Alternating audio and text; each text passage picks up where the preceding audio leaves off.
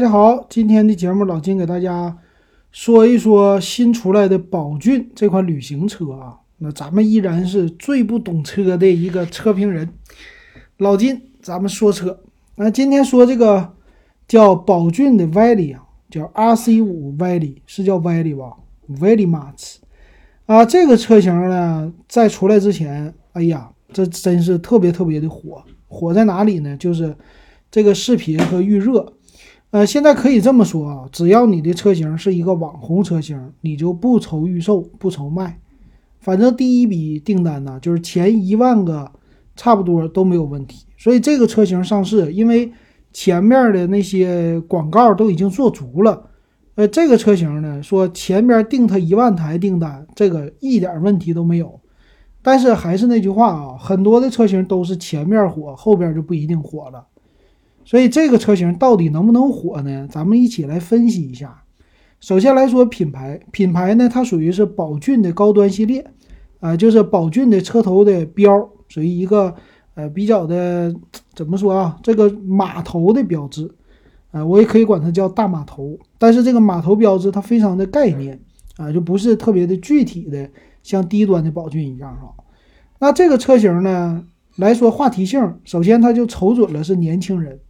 啊，很多人说是年轻人第一台旅行车，或者说年轻人的第一台车，他收割的就是年轻人。所以你要是一个就是三四十岁的车主，你买这个车，我估计应该很少人会买啊，基本上都是年轻人。一看啊，这个车给我很多梦想，嗯，让我可以旅行去啊，这就是厂商植入的，可以说植入的一个希望啊，或者植入的一个梦啊，给大家的。那咱们来说说这个车型到底怎么样啊？咱们就从这个外观开始说啊。首先来说就车头，这个车头的外观呢，看起来非常的大气，非常的未来感啊。这也是他们家之前整个宝骏系列吧，可以说只要是这个马头标，新款的概念的马头标，基本上都是这样的造型，非常的未来，你看不出来这个车型是宝骏家的啊。你你能看出来，就好像哎。这是谁家的？你有一种非常未来，但是概念车行驶在路上的感觉。哎，这就是这款车型。那这个车型它前面的造型啊，就是把大灯啊和日间行车灯啊这些的都是给你正好相反的。很多人觉得大灯应该在机器盖旁边，然后呃雾灯在这个属于是前面的保险杠子的位置啊，它正好相反。这很很多车型。可以这么说吧，就是从吉普的自由光开始，全都是这种的设计。但是他家的设计呢，好像灯隐藏的特别好，你也不觉得两边的大灯吧特别的突出。因为什么？它的保险杠这个部位看起来特别的大，所以你总觉得这两个大灯是在保险杠里边镶的一个进气口啊，有这样的感觉。然后日间行车灯小眯眯眼，包括转向灯。啊，这个造型挺有意思的，并且车前面的我感觉有一点像，呃，《星球大战》。《星球大战》啊，《星球大战》里边有一个武士，这个武士不是捷达武士啊，好像是一个赏金猎人吧？赏金猎人戴的那个头盔，眯眯眼啊，第一眼感觉就是这样的。这个大进气格栅呢，它也是类似于这种 V 字形的造型，所以这个车车头啊，整个看起来。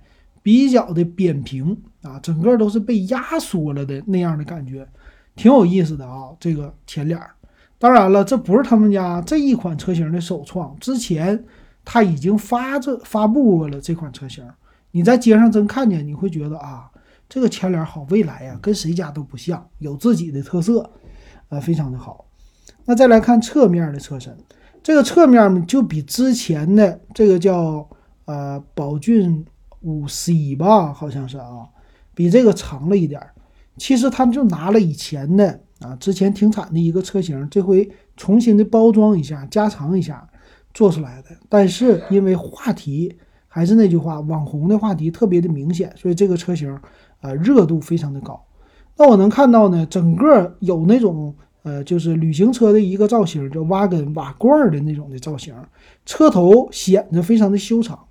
然后比较的笔直，到了第一排、第二排到第三排这个位置，其实这个车没有第三排，是后备箱，整个在后轮往后其实延伸出来一块儿，但整个的车长一会儿我们看详细参数啊，并不一定有大家想的这个车那么长，但是从侧面的视觉上看起来非常的修长。啊，整个这个感觉就是长条的那样的啊，我觉得挺好的，挺不错的。OK，那这个车型的尾部的造型啊，尾部的造型的话，还是一个也是扁的那样的造型，所以很多人第一眼看起来这个车，无论是在前还是在后，哎，整个给你的造型的感觉就是扁宽扁宽的这种造型，所以显得特别的宽体。然后后边呢是一个通栏式的一体的啊尾灯，这个尾灯呢也是方正加扁平的。所以它这里边有很多方的元素，还有线的这些的元素啊，这个造型整的也是和谁家都不一样，所以有自己的独特性。呃，沿着这个车型四周你一看啊，这个车显得离的间隙还是挺不错的，并不是特别的矮啊。然后但是整体呢又又没有说那种哎曲线的流线线条不多，它这全都是直线，并且呢也不是车身会后边有一个溜背啊都没有。啊，一条非常直的线，但是看起来整个车头还很长，所以这个车的造型非常的有意思。我们来看内饰啊，内饰的话呢，这个车型由于它的配置不同，呃，高配的话是十万五千八吧，好像是，所以我看的这个车型是高配。那差在哪呢？高配低配啊，那就肯定是里边的这些多媒体了啊。这高配版呢，里边在呃驾驶位，驾驶位我看到方向盘的位置就是。一块大屏液晶屏，包括中控一块液晶屏，那整个的里边的造型也是那种属于方正的造型，呃比较多方正的元素，而且呢可以说就第一眼看上去的呃未来感或者说科技感呃比较好，但是它没有特别牛的那种科技的造型，只不过属于精致感还是不错的。啊，就比如说按键呐、钢琴烤漆呀。还有镀铬呀这些的这些条纹的一个装饰啊，看起来，嗯，你不能说它是那种高级感啊，你只能说它有一种精致感啊，这是老金第一眼的感觉啊。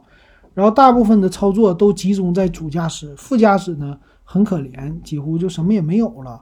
这个，嗯，没有的有点太夸张了，就是因为它中间的这个中控屏的位置突出的啊，所以这一部分什么都有。到了副驾驶那儿，连出风口都感觉是隐藏了，因为它的出风口呢是那种细条纹的这种出风口，你可以说不仔细看你也看不见。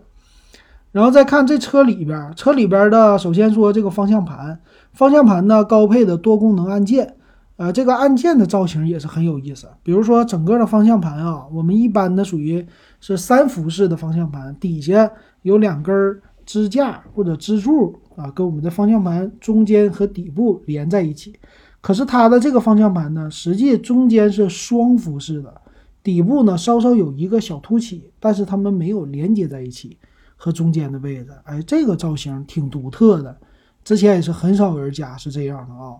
呃，正好谈到了最近不特斯拉吗？特斯拉新出的 Model S 那个车型，它是变得叫蝴蝶型的。其实你可以把这个也看为有那么一点蝴蝶的造型。比较的另类啊，也是挺有意思的，我觉得挺好玩。然后再看挡把，挡把呢，其实它低配版是有手动挡，但我估计现实当中它能不能生产，能不能卖呀，这不好说。所以差不多都 CVT 自动挡。那 CVT 的挡杆呢，也是偏向于传统的吧？这个挡杆是是类似飞机的那种的，摁一下啊，前后的这么拖动的挡杆啊。但是啊，属于电子手刹呀。Auto Hold 呀，啊，Eco 模式呀，这些全部都有。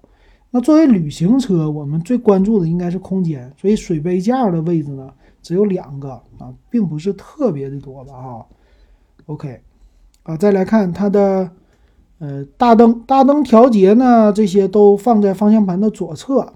这个这些大灯的位置调节没什么说的啊，该有的功能有。啊，我是关注说，你既然是旅行车，旅行车的话，那就是你的空间到底够不够大？那我们来看它到底有多少储物的空间。首先，这个车第三排，也就是后备箱的那个位置，那东西肯定能装很多，这不用说了。因为官方之前我看了很多的报道，那就是一点八米的呃，直接放倒以后车长这一点八米那不用说了，你躺进去会，呃，一般一个人搁里边睡觉没有问题。它也是宣传着旅行，你将来就可以睡在车里啊这样的。所以我看前排的空间呢还是啊挺不错的。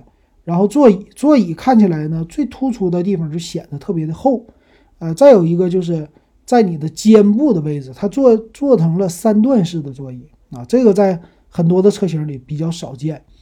这个三段式体现在哪里呢？一般我们是座位，这是一段啊，我们的腰部这个位置，包括到你的呃后边的整个的后腰，它这是一段；到你的肩部，它单独又有一个新的褶皱做出来一块，显得特别的宽。呃，这个部位一般的车型看起来没有这个厚实啊，再加上头枕，头枕也是传统的那种的啊，两根棍支着的可拆卸的头枕。所以这个整体的要看起来，就算是第一排我给它放倒了，躺一下我也会觉得显得挺舒服的，因为椅子比较的厚。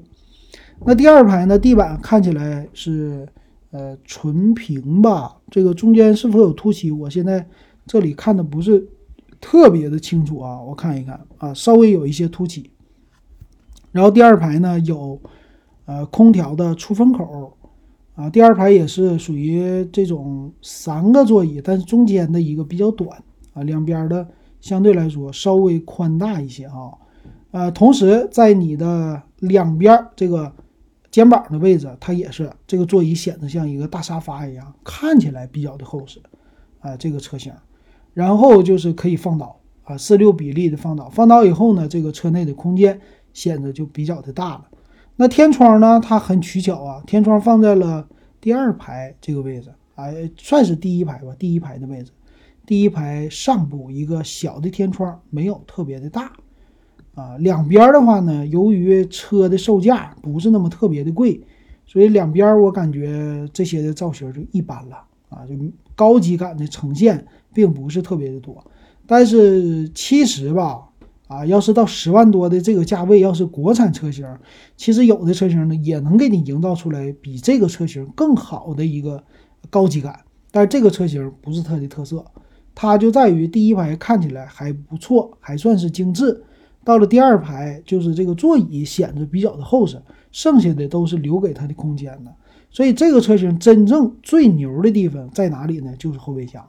啊，这后备箱是特别特别的大，也比较的深，所以拉东西确实挺好啊。瓦罐车型，他们家之前宝骏三幺零 W 这个 W 瓦罐车用在哪里了？很多人最后还是变成拉货的车了，挺有意思的。比如说你叫货拉拉，货拉拉你在选小车的时候，它有的可能啊轿车啊，我发现了在沈阳的我们这边电脑城那附近，很多三幺零 W 在等活儿啊，这个可能。它的定位是和五菱宏光有点类似，但是它拉的货和五菱还不一样。啊，五菱是两边侧滑门，它这个后边的后备箱进深比较大，可以拉很多长货。所以这个车型如果售价再低一些，可能很多人直接又去拿它拉货了。这个宝骏应该不愿意看到吧？你老拿我拉货，我是五菱吗？我不是五菱啊。那我这宝骏卖便宜了呢，你就去拉货；卖的贵了呢，你又不买。卖中间呢，这玩意儿，哎，你才能买，所以我们就定位不高不下就完事儿了啊，是这样的啊。那这个后后边的尾部这空间确实挺好的，拉个冰箱、洗衣机，我估计都没啥问题啊。但是还是不一定真正能给你拉动，因为它底下这个进深比较的大，那你冰箱真抬上去以后往下抬还是有点费劲的，它不是纯平的一个地板啊。但是有挺多想象的空间的。当然了，这个车型可能很多人去买它，最看重的是什么啊？最看重的就是官方的和各家的这些的介绍。我这个车顶上顶着一个行李架，很多人喜欢这一点，是不是啊？真正的旅行车，我看了拍了很多很多的视频也好，照片也好，改装也好啊，做的确实好。OK，说到现在啊，这个车型咱们来看看它的配置表。哎，它有四个版本，现在啊是从 1.5T 都叫 1.5T 啊。第一个就是手动挡，从七万九千八啊，九万两千八，九万九千八到十万五千八这么一个售价。那低售价的七万九千八看起来非常的便宜，啊，但是我不知道有没有卖的，这真不好说啊。然后就是呃九点二八、九点九八和十点五八的了。当然，很多人看十点五八不错。那咱们看详细参数吧。这个我关注的呢是这个车型的宽啊，它的轴距，还有就是低配能不能买到？低配和高配之间到底差了啥？好，那我们来看详细的参数啊，这四个车型啊，首先来说，它的车长确实没有你想象中那么长，它是四米六八啊，就和很多的轿车比差不多这么一个长度。呃，宽度呢好一些，一八零六，其实也不是那么特别的宽，没有想象中到一米八五那么宽。旅行车嘛，虽然视觉上很扁，但是现在很多新款的车型基本上都是这种的宽度了，比如说刚刚。曝光出来的新帝豪，啊，新帝豪也是一八零几的车身啊，高度一米四八，也是跟轿车一样的，轴距二七零零，这个轴距也不是特别大，是吧？哎，没有说到二七五零、二八零零啊这种的，显得车型非常的长啊，这这个就纯粹是设计了啊，挺不错。那再来看它纯粹的定位叫旅行车，这个概念好像现在就他家一直在炒的概念。发布的产品一个接一个啊，这个确实是独特的存在了。然后行李箱的容积说的比较大，最大能达到一千六百二十升啊，这个太大了啊。然后整个车的质量啊，低配的车型是一点三九吨，挺重的啊。在高配的话是一点四二吨，确实挺重。发动机呢是一点五 T 四缸的涡轮增压发动机啊，最大的马力一百四十七。匹最大功率一百零八千瓦，所以你爬坡这个事儿不一定你想象中那么好，是吧？本身车重，所以车重再加上这个一点五 T 的发动机，那 OK 了。你可以想象它的油耗了吧？再加上它是否拉东西，那工信部给的油耗是多少呢？一会儿我们关注一下啊。但我估计这车你要是跑高速不会太高，但是你要搁市区内，哎，就奔十个去了吧。九个、十个那样的啊。OK，那再看它的手动挡呢，是六档的手动啊，剩下 CVT 的是模拟八档的 CVT 变速箱，前置前驱，呃，前边是麦弗逊独立悬挂，后边是叫重臂扭转式非独立悬挂，重臂扭转式扭转梁啊，大家可以告诉我到底是什么啊？是弹簧那个吗？电动助力的车身承载式的啊，电动助力加承载式车身。再来看它全系嘛，除了手动挡是用的手刹之外，剩下都是电子的手刹。呃，前后这回都是盘式的刹车，二幺五五五十七寸全系标配的轮胎，备胎呢是非全尺寸。再来看主动安全，主动安全呢，呃，带的是 ABS 防抱死、EBD、呃 ESP 车身的牵引力控制，全系的标配。高配车型有车道偏离、前方碰撞预警，啊，还有主动刹车，这个是在九万九千八以上都可以的，就是顶配、次顶配的车型。然后气囊方面呢，前两款就是手动和 CVT 的低配配的是主副驾驶的安全气囊，剩下的高配啊是有一个侧安全气囊，所以安全气囊数啊，这个车型也并不是那么特别的多哈。啊，作为咱们得跟它对比的是十万块钱的价位的车型啊。好，那我们再看安全带未系、胎压监测、儿童的 ISO 接口有，啊，驻车雷达全系的标配，后雷达、倒车影像标配，定速巡航手动挡也给你标配了，这一点很好。高配次顶配用的是三百六十度啊环影啊自适应巡航、全速自适应这些的啊，并且有 L 二级的驾驶。那手动挡呢，也给你带上坡辅助，这一点非常的好，啊，车顶行李架呢，这方面是全有。那除了手动挡之外，剩下都有天窗。说到天窗这个事儿啊，大家需要注意，就是没事儿通一通天窗的排水口。老金这车型就是由于五年多吧，一直没走通，所以整个这个天窗排水堵了，有一边堵了以后，这另外，呃，就副驾驶这一边堵了嘛。副驾驶的脚垫就全湿了，里边都灌满了水啊！刚把这个水给清掉啊，就刚晒干。可以说这水我估计得有个一两升那么多啊，就一直泡着脚垫，所以脚垫都臭了。好，这个有天窗的还是要注意啊。其实天窗没给我带来什么，啊，没没开过几次。但是这种车型，很多人就有一种想象啊，需要一个天窗，但我估计没啥用。但是你 CVT 车型必须得有，没办法，呃，配了嘛。全系标配铝合金的轮毂，方向盘材质呢，只有顶配和次顶配用的是真皮，剩下的是塑料的。上下调节的方向盘。啊，多功能的方向盘，单色的电脑低配，高配是彩色的，就是电脑的行车屏，也全液晶的啊。全液晶的这个呢，就是行车屏是七寸的。如果你是低配的车型，三点五寸的一个中间小液晶。然后发动机电子防盗啊，车内中控啊，遥控钥匙啊，无钥匙进入，无钥匙启动，这些都全系的标配。然后行李舱带一个十二伏的电源接口。呃，低配车型呢，就是手动挡是织物座椅，呃，CVT 的低配是皮质混搭，然后次顶配是仿皮，顶配是真皮。你说这搞笑不啊？一共四款车型，给我整了四款座椅的材质，这这配置太丰富了啊，真有意思。然后主驾驶顶配、次顶配是啊，电动座椅的调节，啊，座椅调节方式还是挺多的吧？啊，这不多说了啊。再有就是看看空调呗。啊，中控，中控的话全系标配十点二五寸的中控啊，GPS 导航啊这些的车载电话呀都带，还有手机映射的功能啊。啊，再来看 USB，USB 的话呢是前排三个，后排一个，后排有点少。喇叭，低配、次低配用的是四个喇叭，啊，次顶配。就是九点九八万的是六个喇叭，顶配九个喇叭。